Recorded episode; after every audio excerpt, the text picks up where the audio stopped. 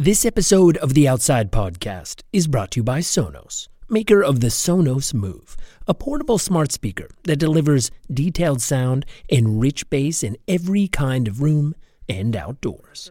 Recently, I gifted my co producer, Robbie Carver, a Sonos Move as a way to say thank you for all his hard work on this show. So I thought I'd call in and see how he's been enjoying it. I'm just curious, like, do you like it? Yeah, man. I mean, it's it's become the go-to speaker for my family. Rami has a precocious four-year-old son who has taken quite a liking to the Sonos Move, and who has rather surprising taste in music. He is super into 80s pop music. And so if there's music on, it has to be that. As Rami's little music lover has discovered, Sonos TruePlay tuning software makes the move sound good no matter where you set it up or what you're listening to. It also works on Wi Fi or Bluetooth, is weatherproof and drop resistant. And when you lift it off its charging station, the battery lasts for up to 11 hours any moment we're home, that thing is on. Like if we're outside jumping on the trampoline, we bring it out with us. Uh, if it's bath time, we take it downstairs to the bathroom. Uh, if it's living room dance party time, we bring it up there. And so it kind of has just been his little his little boombox. It just travels with him wherever we go. Okay, so if I get this right, I bought you a really nice present, and uh, your son stole it. Yeah, pretty much. Sonos has speakers for all around your home and beyond, including the Move and the all new Roam. This latest portable addition to the Sonos system is smart, lightweight, waterproof, and ready for any adventure. So start yours now at Sonos.com. Whoa, there's no way I can do that move. Try to do it. Okay.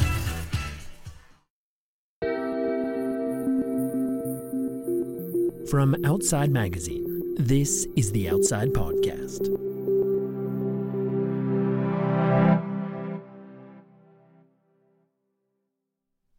Two weeks ago, we launched a new series on this show called The Wild Files, which has people sharing stories about their most surprising and most difficult journeys and what they've learned from them. The big idea of the series that our hardest times force us to grow in ways we never expected, has been at the heart of numerous outside magazine features.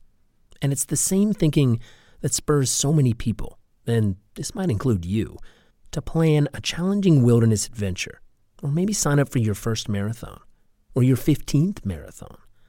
Many of these experiences fit into a category that's often called type 2 fun, the kind that's miserable in the moment but that makes you smile when you think back on it and say, yeah, that was actually great. But there's a big difference between running a brutal race, so you can laugh about it later, and dealing with a traumatic incident that upends your life in the most painful ways. Just over four years ago, our former host, Peter Frick-Wright, told a two part story on this show about Joe Stone. Joe had been a hard partying young man who then found his purpose in adventure sports like skydiving and base jumping. And then one day, he had an accident and he became a C7 quadriplegic. For Joe, who until that point had lived a life of action and high flying risk, there was suddenly a giant question to deal with. What am I supposed to do now? His answer was to do things that seemed impossible. This week, we're going to play the second part of Joe's story because we've been thinking a lot about it as we've worked on episodes for the Wild Files, and also because it feels fitting for a moment when the whole world is wondering how we're supposed to move forward after a really hard time.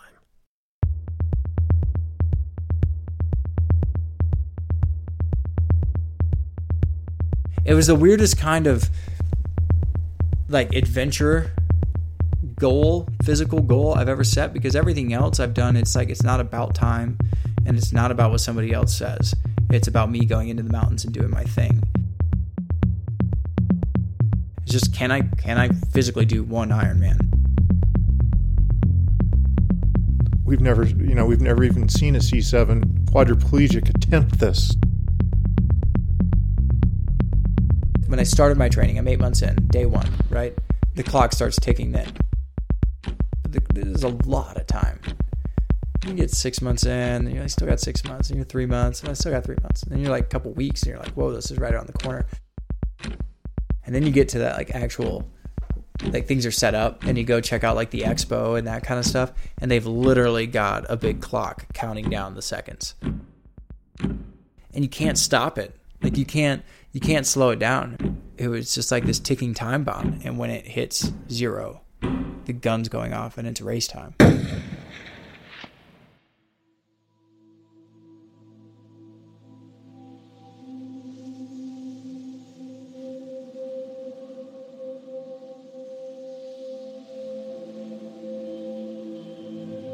It's kind of appropriate that the last actual physical steps that Joe Stone's legs ever took were at a full tilt run, straight off the side of Mount Jumbo, just outside Missoula, Montana.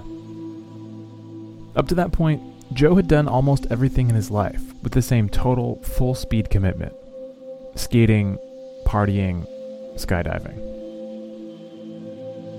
Some people call themselves adrenaline junkies, but for Joe the term is particularly appropriate. For him, adrenaline turned out to be even more addictive than the drugs. When he discovered speed flying, which is basically parachuting as close to the ground as possible, he binged on that rush, flying to the edge of his abilities almost every day. Joe crashed on his fourth flight of the evening, Friday, August 13th, 2010. We don't know why, but everyone's best guess, especially given Joe's track record, is that he got too ambitious too quickly and tried to do some sort of stunt that went wrong.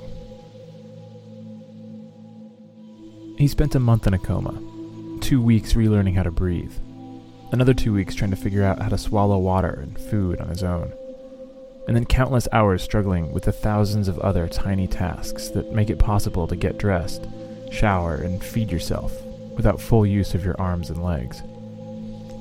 So the definition of quadriplegia is you have impairment in all four limbs. So I'm paralyzed from the chest down.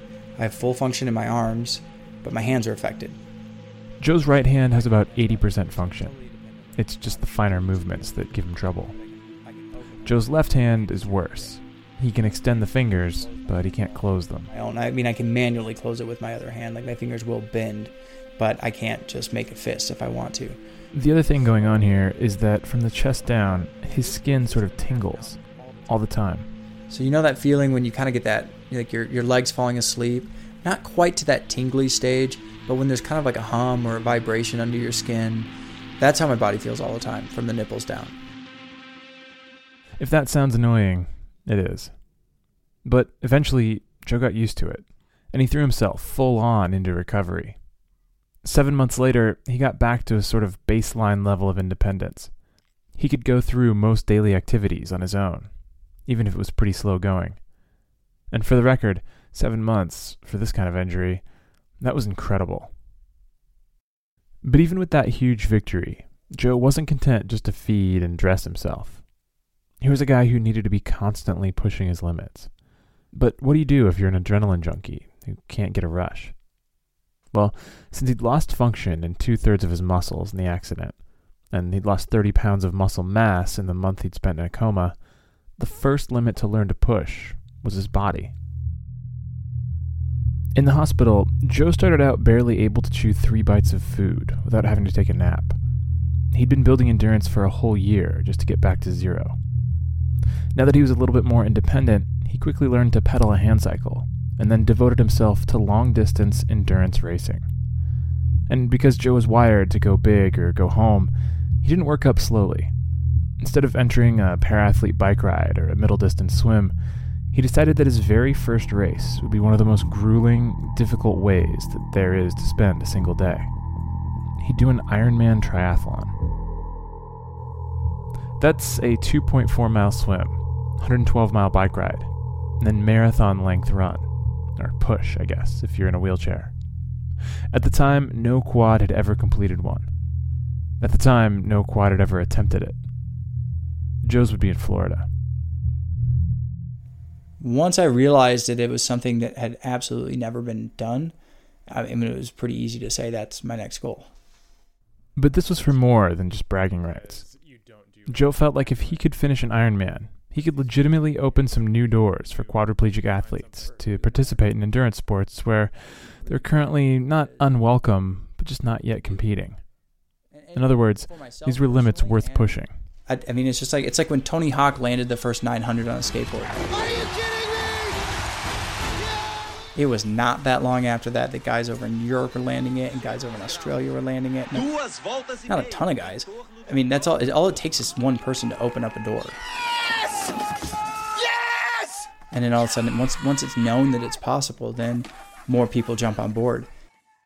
Once he committed to it, the first thing to figure out was the sheer logistics of training. Sharing life with an Ironman for eight months is organizationally difficult for anyone. But for a new quad who hasn't quite mastered life in a wheelchair yet, it's way harder. Like when I would drive to a trail and not leave from the house, I mean, it'd be a whole preparation on what I'm bringing for when my ride is done because I can't. By the time I actually get home, I've missed that window of when you really want to get that nutrition back into your body for muscle recovery. If Joe was going to complete an Ironman, he'd have to outsmart and outplan his own body. If he bonked or ran out of water on a training ride, he couldn't just pop into a gas station to pick something up. You know, the only way I'm going to get in there is if I get off this hand cycle and literally drag my body in somewhere. So, to help him with all this, he connected with Eric Belker, a former cop and triathlete who agreed to train with him and develop strategies to manage fluids and nutrition on days when getting stuck or bonking in the middle of nowhere would be really, really bad. Here's Eric we talked about that a lot. You know, don't get yourself to a point of no return. Stay in front of the game, and you got to do that mentally. Once you start that race, every 20 minutes you got to be thinking, what what is what do I need? But surprisingly, in some ways, he needed less than an able-bodied athlete. Nutrition, for example, wasn't actually that big a problem. No matter how hard Joe was pushing himself in training, two thirds of his body was sedentary and didn't need any fuel. On days he would work out, he'd burn about a thousand calories, roughly the same as a restaurant cheeseburger, no fries. When he didn't, it was even less. That that might be the one area where I had an advantage. But as far as like I'd go for a workout and you know, I would compare myself to Eric. Like I think he ate about 400 calories an hour while working out. And I would take in about 100 to 150. And would totally be fine. In fact, because of Joe's physiology, his actual experience in the Ironman was radically different than your typical athlete's. So, before we get to the actual race, we're going to go through each component of the triathlon and talk through how Joe's spinal cord injury complicates each one. We'll move backwards towards the start. So, first up is the run 26.2 miles following the swim and the bike. This would actually be the easiest event for Joe in some sense, because while it is a gut check, if Joe could make it to this section, he knew he'd make it across the finish line. The marathon portion at the end, I wasn't even worried about that. That it was like once I get to that, man, I could blow out a shoulder and I'll push myself with armed, you know, to get there. That didn't scare me at all. In this race, Joe's main challenge would be the clock. Triathletes have to finish an Ironman in less than 17 hours, but each section of the race has its own cutoff, where they kick you off the course if you're not keeping up. You have to start the marathon by 5:30 p.m., and the cutoff is midnight. So at worst, he'd have six and a half hours to complete the run. But Joe would be in a racing wheelchair, which on a flat course is actually a little bit faster than your typical runner. So the racing wheelchair was no big deal. Next up, however, was the bike. And the bike scared him. The main thing I was worried about was maintaining the average speed that I need on the hand cycle. He'd have 8 hours and 10 minutes to go 112 miles on the bike. That's about 14 miles an hour, which, if you're not a cyclist, is kind of the speed an able bodied person would ride to work when they're not rushing, but also don't care if they're a little bit sweaty when they get there. On the flats, Joe's plenty fast once he gets up to speed. He's even faster on the downhills, because his aerodynamics are so good. But on the uphills, his arms just don't have the same kind of power that legs do. And that's not the worst of it. Very early in Joe's hand cycling, he went out on a hot day and discovered the first of what would be a series of biological screwballs that his body was going to throw him. And I'm biking up the steep hills, getting back to my house, and I'm starting to overheat. Like I felt like I was cooking from the inside out. My skin, my body, my outer layer was the oven, and I was trapped inside of it, and it was a thousand degrees on the inside. His friend PJ was riding with him and gave him his water bottle. They made it back to the house, but it was still scary. It was a hot day, but it wasn't that hot. And then I went to therapy the next morning and was talking to him about it, and they're like, "Yeah, you, you probably don't sweat like as a quad." I'm like, "I don't sweat? Like what?" Sweating relies on a two way conversation between your brain and skin as they talk about the body's internal temperature. But because those messages travel up and down the spinal cord, the brain can't tell the skin to start sweating. So most quads don't sweat below their injury. This meant Joe would have to do it manually, carrying water and spraying himself down. I think the biggest thing that we did along the way was just you know that, that Joe would have a, a ready bottle that he could kind of douse himself and get some water over his head. It doesn't sound like a big deal, except that Joe would have to carry everything he needed, which added a lot of weight. And on a hot day, running out of water could be dangerous. And that's when I learned like if I'm not careful, I'll have a heat stroke. Like could die from that. And I'm like, okay, now what do I do? Because that was one of those things. It's like, one, it's just so simple. Like your body just does it. You don't have to think about cooling yourself down. Your body will just take care of it for itself. You know, so that was kind of heavy to take on. Like, wow, that's a huge, that's an actual barrier. If it's 95, 100 degrees out, I'm not going for a hand cycle ride. That's not going to happen.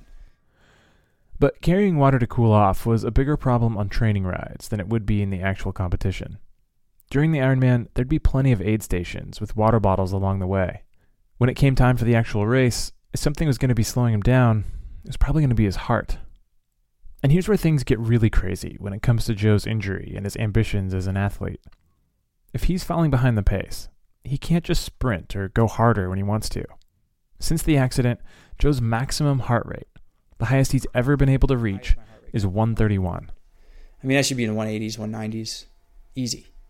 And It's like his body has a limiter on it. that's what I'm working like. Joe's maximum sustainable effort is a heart rate right around 110, or roughly the equivalent of an able bodied person climbing stairs for a while.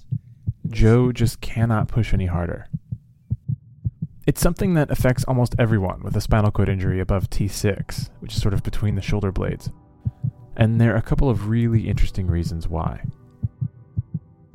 First, cells within the actual heart muscle have an intrinsic maximum rate of 130 beats per minute, so the heart won't beat any faster unless the brain tells it to. But because of Joe's injury, the brain can't talk to the heart and tell it what the rest of the body is experiencing. It just never gets the message to pump faster. Second, when leg muscles fire, they help squeeze the blood against gravity back up towards the heart through a series of one way valves in our veins. Without those muscles, the blood just takes longer to get back to the heart. But the third thing is the most interesting, because our arteries have a system of smooth muscles surrounding them, which help regulate blood pressure. In a normal body, these muscles expand and contract the arteries as needed, kind of like squeezing a garden hose. So the narrower the artery, the higher the blood pressure.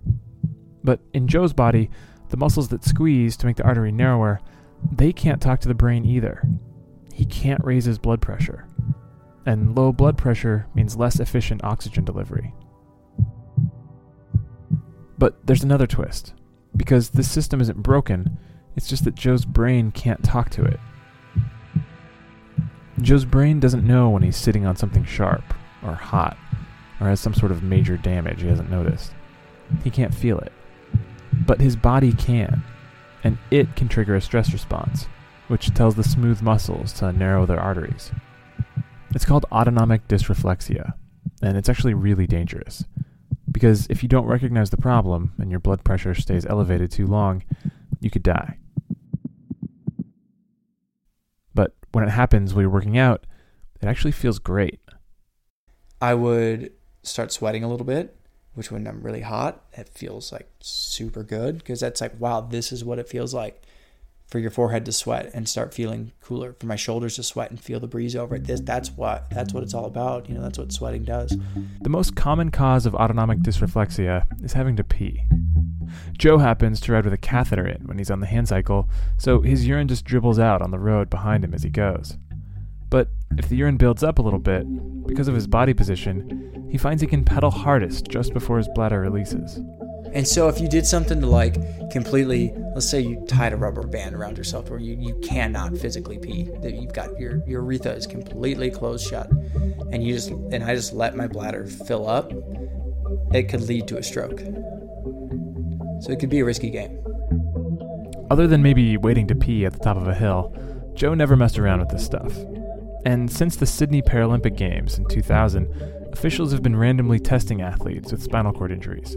In fact, they found that some competitors would break their big toe just prior to a race.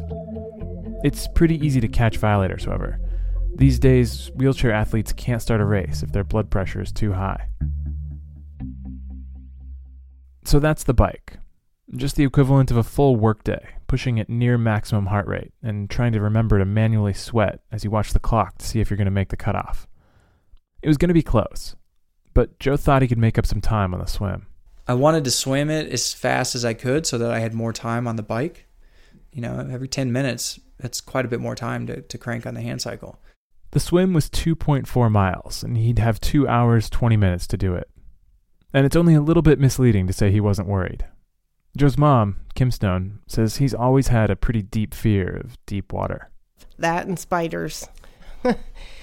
and so when he told me about the water part, um, I'm like, Joe, how are you going to do that?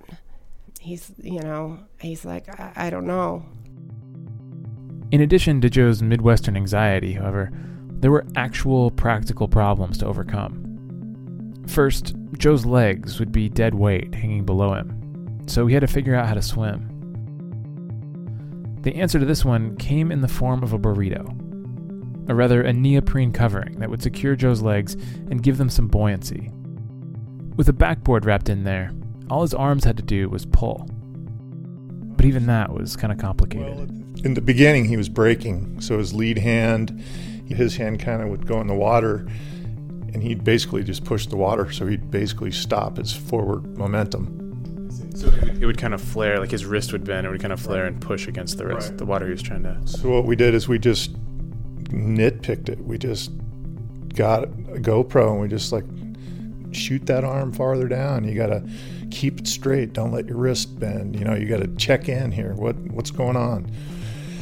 And so we did little, you know, little refining moments like that. The bigger problem, though, was Joe's vision. Because of a lot of things, like the fusion of several vertebrae in his neck, the burrito wetsuit, and the strength and shape of his stroke, Joe couldn't get his head out of the water to see where he was going. Like I can do it, but I have to push out so much energy just to get my head out of the water to see for that half second look that you need to be doing frequently throughout a race. That it's almost like it's is it worth that? You know, is it worth it can you know, that's just burning so much energy just to get it so much more than anybody else would have to burn. In order to manage a roughly straight line in open water, he needed Eric to swim in front of him. So he wore uh, like pink and kind of like zebra striped tape. And so basically he was like, you know, my seeing eye dog. But outside the water, Eric played an even more important role. He made sure that Joe put in the time and did the work. Here's Joe's partner, Amy Rosendahl. you know, if it was raining, Joe was like, "Ah, I don't really want to go for a bike ride. But I know Eric's probably going for a bike ride right now. So I can't really talk to him later and tell him that I didn't want to go for a bike ride in the rain because he would have just called me a pansy. So that was Joe's training. Was, uh, Six days a week swim, bike, run, and then sleep. His life was pretty much consisted of going out for workouts and then sleeping. I would leave for work. I think I'd probably leave for work at like 4:15 or so. And he'd have been down for a nap and I'll come home from work at 11 and he's in the same spot. Like he went down for a nap and just never got up. Just with his like bike jersey on and grease all over his arm and And then, after eight months of this, he was ready. He was ready for that race. it was time. We'll be right back. At the top of the episode, we talked about the Sonos Move, the premium portable smart speaker that delivers detailed sound and rich bass in every kind of room and outdoors. And while my co producer Robbie Carver may have lost DJ privileges when his four year old son is around, he makes up for it during those precious hours when he's off of dad duty. Yeah, so you know, I live in this pretty remote area, right, right next to a river, and um, sometimes after taking my son to school, I just come back and sit on my porch and just kind of soak it in. And the Sonos has really become part of that. Um, it's this robust speaker, you know, it doesn't mind a little rain, so I have no real worries about taking outdoors. And yeah, like the Bluetooth mode means I don't have to stay on Wi-Fi to use it. And you know, also with the warming weather, it's getting easier to have COVID responsible get togethers. You know, I invite a few people over around the fire pit, and, you know, the move has been awesome for that. It sounds great. You know, I just turn it on and I don't even think about it. It has a great battery life, so I literally just bring it out with the lawn chairs, and you know, we have music going for as long as the evening lasts. And that's just awesome. The Sonos Move. It's the perfect speaker for discerning listeners of all ages. Learn more about the Move, as well as the all new Roam, the latest portable addition to the Sonos system at Sonos.com. And now, back to Peter Frick-Wright and the story of Joe Stone. They got to Florida a week early, give themselves a chance to do some rides, try out the wetsuit in the ocean, and watch the numbers on the big countdown clock at the starting line get smaller and smaller and smaller. By this point, Joe had done the training and knew he could do the mileage, but there was a lot that could still go wrong. He had a lot of specialized equipment. If it broke, there'd be no way to replace it in time. Equipment failure of some sort, weather, whatever. It was just like all it's going to take is like one thing to get my way. We need like the perfect epic day. Because no matter what, the easiest day for an Ironman is still a really hard day. But every plan, especially when you're dealing with something outside with weather, you can only plan so much. And the rest you just got to like hope it's going to work out. But it turns out it was the day before the race that looked like it might cause the problems. It went from like 2 weeks of beautiful water, like almost no waves, beautiful to swim in. And the day before the race a huge storm rolled in. And it turned that water on big time when that weather rolled in, I mean, it set the fear in. Like, is this it? Is this that one thing? They watched the weather all week, but there was nothing to do but wait and hope that conditions improved before the morning of the race. And then I got no sleep that night. Like, I don't think I slept an hour. I, literally, I mean, I was just up, like trying to sleep. I was resting, had my eyes closed but I was so scared for the following day. I was so nervous about everything and just, you know, had I done enough and just second guessing and just a lot of anxiety. And then the, you know, the alarm clock went off. I think we woke up at like 3.30 in the morning, 3 in the morning.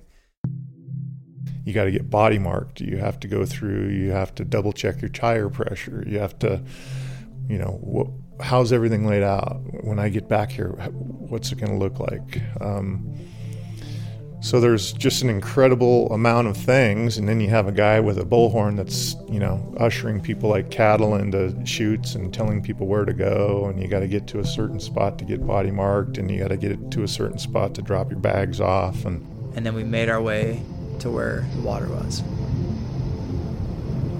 Nobody was saying that the water was good, but I had I didn't see it yet. And then we came out. The sun wasn't up yet, but you could see just enough and man, you could just hear the waves crashing. And this isn't looking good. This water is crazy right now. I've never swam in anything like that. Like that's intense. That's the water I would avoid because it looks too nasty to swim in.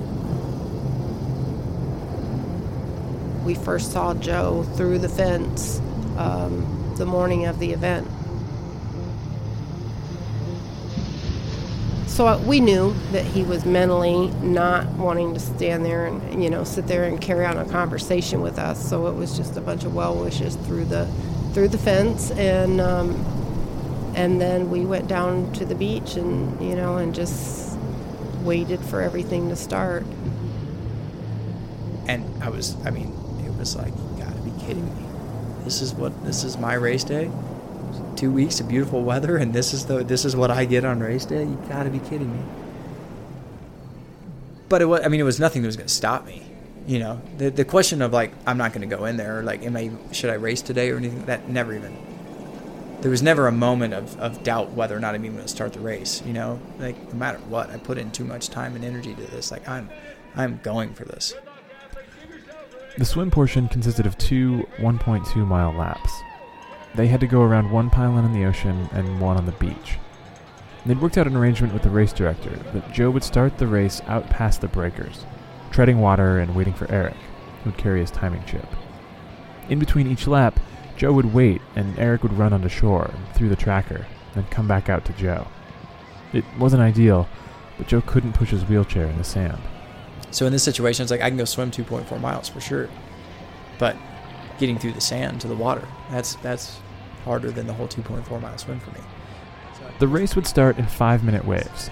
The professional men would go first, then pro women, then the different age groups. Ten minutes before the race, Eric and some helpers carried Joe out to the water, and he swam out to the meeting point, 40 yards offshore. He'd stay there until Eric could start with the second wave. Until then, Joe would have to wait. So he was in the water, I want to say an additional over 10 minutes. Just treading water with his arms? Yeah, well, kind of the neat thing about his wetsuit is that it's buoyant. And then it was like, you know, I had 10 minutes, right? And I'm thinking about how far I've come. And I couldn't, I mean, like, literally, I had to wipe tears away. I got like pull my goggles up and wipe some tears away because I was thinking about three years ago where I was at. Three years ago, I was in a hospital bed thinking the rest of my life was going to be in a nursing home.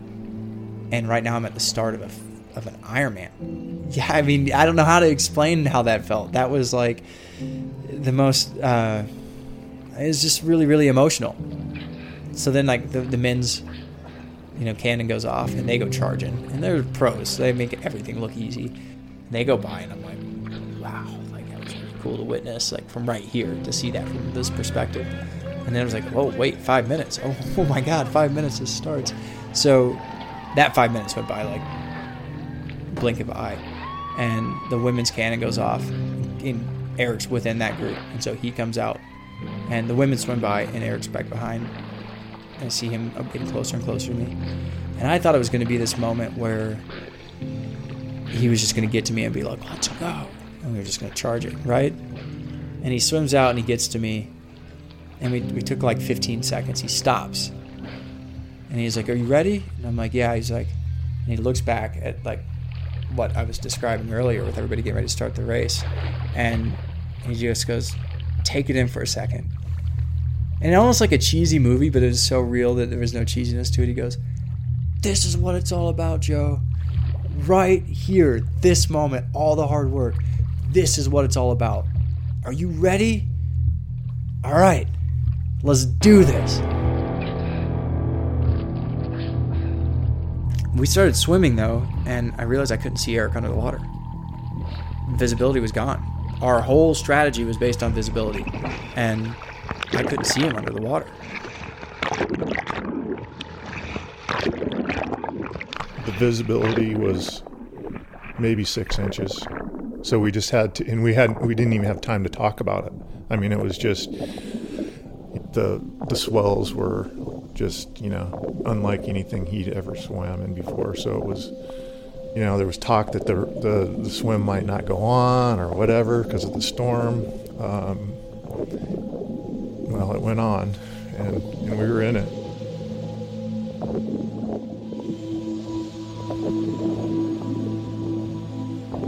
So that first lap was just like survival wasn't even swimming. I mean, you're swimming just but to survive. I mean, getting kicked in the face, you know, bumping into people. I had people trying to like swim over top of my legs, and they were like pushing my whole body under. So we finished our first lap, and we're a little bit slower than we wanted to be, but our time's still looking good, right? We're, we're we knew we were going to be behind, given the conditions, but given the conditions, things are still looking really good. Then, as they neared the second half of the swim, Joe's injury caused one last complication. He couldn't stay warm. That's because, in order to turn the food we eat into energy and actual movement, muscle cells take in oxygen and glucose and spit out ATP, CO2, and water. ATP is the basic energy molecule used by all of our cells. If each muscle is like a car, food is like crude oil, and ATP is like refined gasoline. And just like gasoline, the reaction that burns ATP to create energy also gives off heat. So exercising makes us warmer. But they're in the water, because Joe's brain isn't talking to any muscles below the middle of his chest, those unused muscles aren't making any heat. They're like unsold cars sitting in a parking lot. Full tank of gas, no driver, engine cold. And with water flushing through his wetsuit, the heat he did build up just washed away. Eric goes out. I'm I'm literally treading water right next to this kayak. Eric goes out, runs through the chip reader, and comes back out to me. And I'm really cold at this point, right? I'm starting to be really cold. And at this point, I've probably been in the water for well over an hour. And he, he gets to me, Joe, how you feeling? I'm like, I'm super cold right now. Like, I'm crazy cold. And he's like, well, do you want to stop? Do we need to get out? And I was like, no, no, no, no, we're going to keep swimming. But, like, just giving you a heads up, I'm super cold right now. He was doing pretty good to the first buoy. And then after that, I just kind of, you could just see something was changing. Something was different. I mean, I was shaking through every stroke. I, in my head, I'm so clearly trying to tell my body what to do, but I, I could not get my body to actually do it.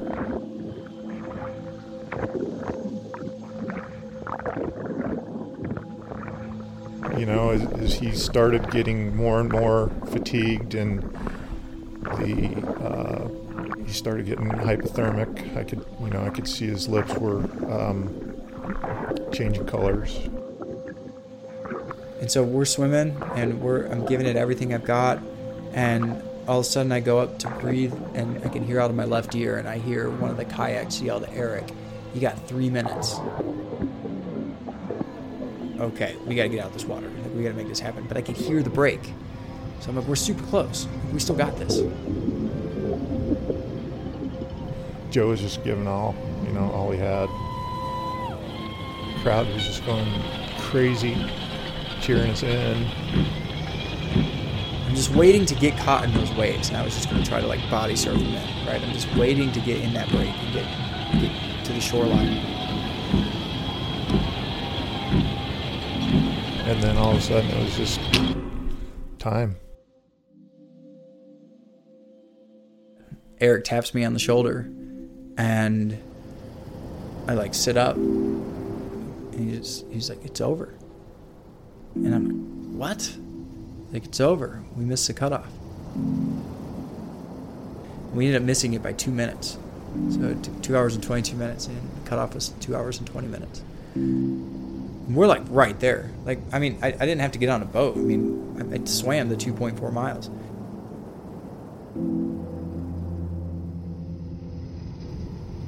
yeah, I just started. I remember leaning my head into Amy's head and just like started crying and not like bawling, like making a bunch of noise, but just like tears flowing out and just like a silent cry almost. And they set me down in my wheelchair, and then Amy just kneeled down next to me, and we just kind of were head to head and just sat there and cried.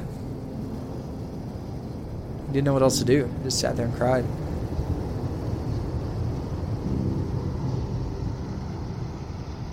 just felt like a failure. I, for whatever reason, I felt like since I didn't cross the finish line, it wasn't inspiring. It wasn't. It wasn't going to help anybody else in any way. It wasn't going to further our mission in any other way. You know, like I was. I needed to cross that finish line to to make it complete. You know, to make it like what the goal really was. I mean, two minutes. Come on. I mean, it just seems like there there should be some form of tolerance for you know what Mother Nature threw at us. It almost felt like he wasn't given the full chance. I mean, he was given a chance that everybody else got, but it's like, man, if he could have gotten on the bike, I just think he really could have done it on the bike. I mean, it's almost like looking at like, well, what if the accident didn't happen? You know, what do you think he would have done with his life? Well, it's there's no point in looking at it because that's not what happened. If they had been like, you know, you missed the cutoff, but like you only missed it by two minutes, we're gonna bend the rules and let you continue on the bike. Maybe you can make up the time on the bike. Would you have done it? Would you have wanted that? No, no. That that's the one thing that, that really attracted me to the Ironman as a person with a disability is, yeah, though they accessibility stuff they make accommodations, but the rules are rules. I I wanted to I wanted to do an Ironman for what an Ironman was, and I didn't want any special treatment beyond the accessibility issues. Do you regret not being the first quad to complete an Ironman? Like, is there a piece of you that, I mean, you really, it sounded like that was a big motivation for you starting this whole thing. Like, do you miss that title in a way? I did it first. At at first, not being the first quad to do it. I mean, at the end of the day, it was the first quad to attempt it, and that's something, right? You know, nobody had even gotten to a start line yet. There's a saying that the hard part of an Ironman is getting to the start line, that the actual race is just the payoff. And I think that's doubly true for Joe. Even if he hadn't finished, he had learned exactly what his body was capable of. He'd figured out when he could trust it, when he couldn't, its strengths and weaknesses. He'd gotten what he'd come for, or at least most of it. A few weeks later, a South African C6 quad named Peter du Preez did become the first to complete an Ironman. South African Peter du Preez has been on a remarkable journey. After being and I stayed up the entire night following his progress online, and and it was nerve wracking. Like, because if this guy doesn't do it, you know, I have a second chance at becoming the first. Were you rooting against him? No, no, I wasn't rooting against him. I wanted him to do it. I, I wanted him to to finish. I mean, I wouldn't have minded the opportunity had he not finished to give it another go. But I wanted, you know, I want I was sending him positive energy for sure. say good swim, one hour thirty nine. Plenty of the able-bodied athletes in the age group would be very happy with that. Peter du Preez had been working up to the Ironman for 10 years. Joe trained for 8 months. So it actually felt right that du Preez had been the first. And Joe, even without his place in history, or at least not the one he wanted, Joe moved on. He was done with triathlons. I don't have any time for anything else. And there's a lot of other things I want to do. And at least in some sense, this is the point at which Joe completed his recovery. Because with the Ironman behind him, Joe realized that he was still the same person that had launched off Mount Jumbo. This whole story is about the struggle Joe's had trying to overcome the fact that when he gets excited, he can't hardly control himself. And despite the accident, the injuries, the coma, relearning his whole life, he was still excited about flying. So instead of putting all my energy into another Ironman, I'm going to put that same level of energy into getting back into flying. How did he tell you that he was going to start flying again? he he he uh he called me one night and we talked for a long time and then he brought up this this flying thing and uh, he said now this time mom you know i'm with a bunch of professionals. I'm gonna 100% listen to everything they say. I'm not gonna try and do anything that i would want to do. I mean he should have been a bird. He loves to fly that much. When he decided to start paragliding again, Joe connected with Project Airtime, a nonprofit that exists to improve people's quality of life by getting them up in the air. They'll take anyone flying sick, injured, elderly, recently paralyzed in a paragliding accident, anyone. But like after he's all like crashed and become paralyzed, it's a different question now, right? It's a totally different question, and sometimes I, I question my own self thinking that way. If he falls and breaks his neck again now, it's gonna be a whole different deal. He started out flying tandem with Chris Santacroce, the founder of Project Airtime. But the idea was always to get back to going up solo.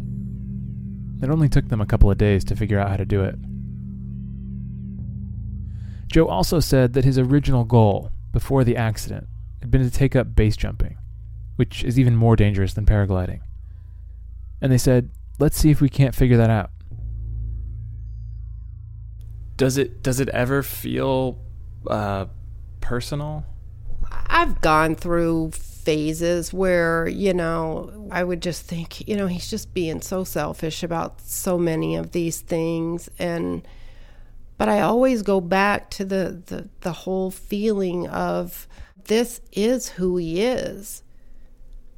No different than if, you know, a child knew that they were going to be a doctor from the from 5. They just knew that's what they were going to do. I don't know why he has all those feelings of thrill seeking and why it's that important. I don't understand it. But I know that is who this person turned out to be. I don't have the right to try and break him down and and make him be where it's more comfortable for me. That's where things stood when Joe and I finished our interviews for this piece. Then the next day, he drove to Utah because the weather looked good for paragliding. When he got there, he sent me a text. There's talk of potential base jump on Monday, he wrote. I'm pretty stoked. And then a few days later, he sent me a video. Joe's on a bridge, sitting on a platform, looking out over an empty canyon. Just a thin river weaving along the bottom way down below. A guy named Miles Daisher is filming. You hear him ask Joe a question, and then Joe talks through his whole story. Dude, I, I don't know. This is heavy. This is heavy. This is this is over 10 years of dreaming about this and having it crushed by a speed flying accident. Like totally smashed, over, had to give up in the hospital, and to be living it right now. I don't even know. There's no words. He said to me once that the crash taught him that he can fail. The Ironman taught him that he can fail even when he's well prepared. Thanks.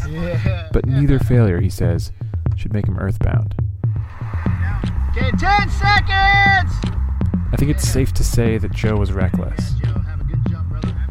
What is he now? Three, two, one.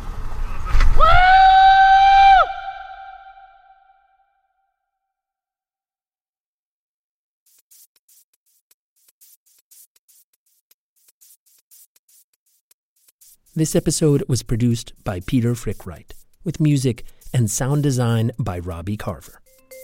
For more on Joe Stone, check out the Joe Stone Foundation. There's also a documentary about him. It's called It's Raining, So What? You can find it at itsrainingsowhat.com. This episode of the Outside Podcast was brought to you by Sonos, maker of speakers for all around your home and beyond, including the Move and the all new Roam. The latest portable addition to the Sonos system is smart, lightweight, waterproof, and ready for any adventure. So start yours now at Sonos.com. We'll be back with an all new episode in just a few days. The second installment of our Wild File series comes next week.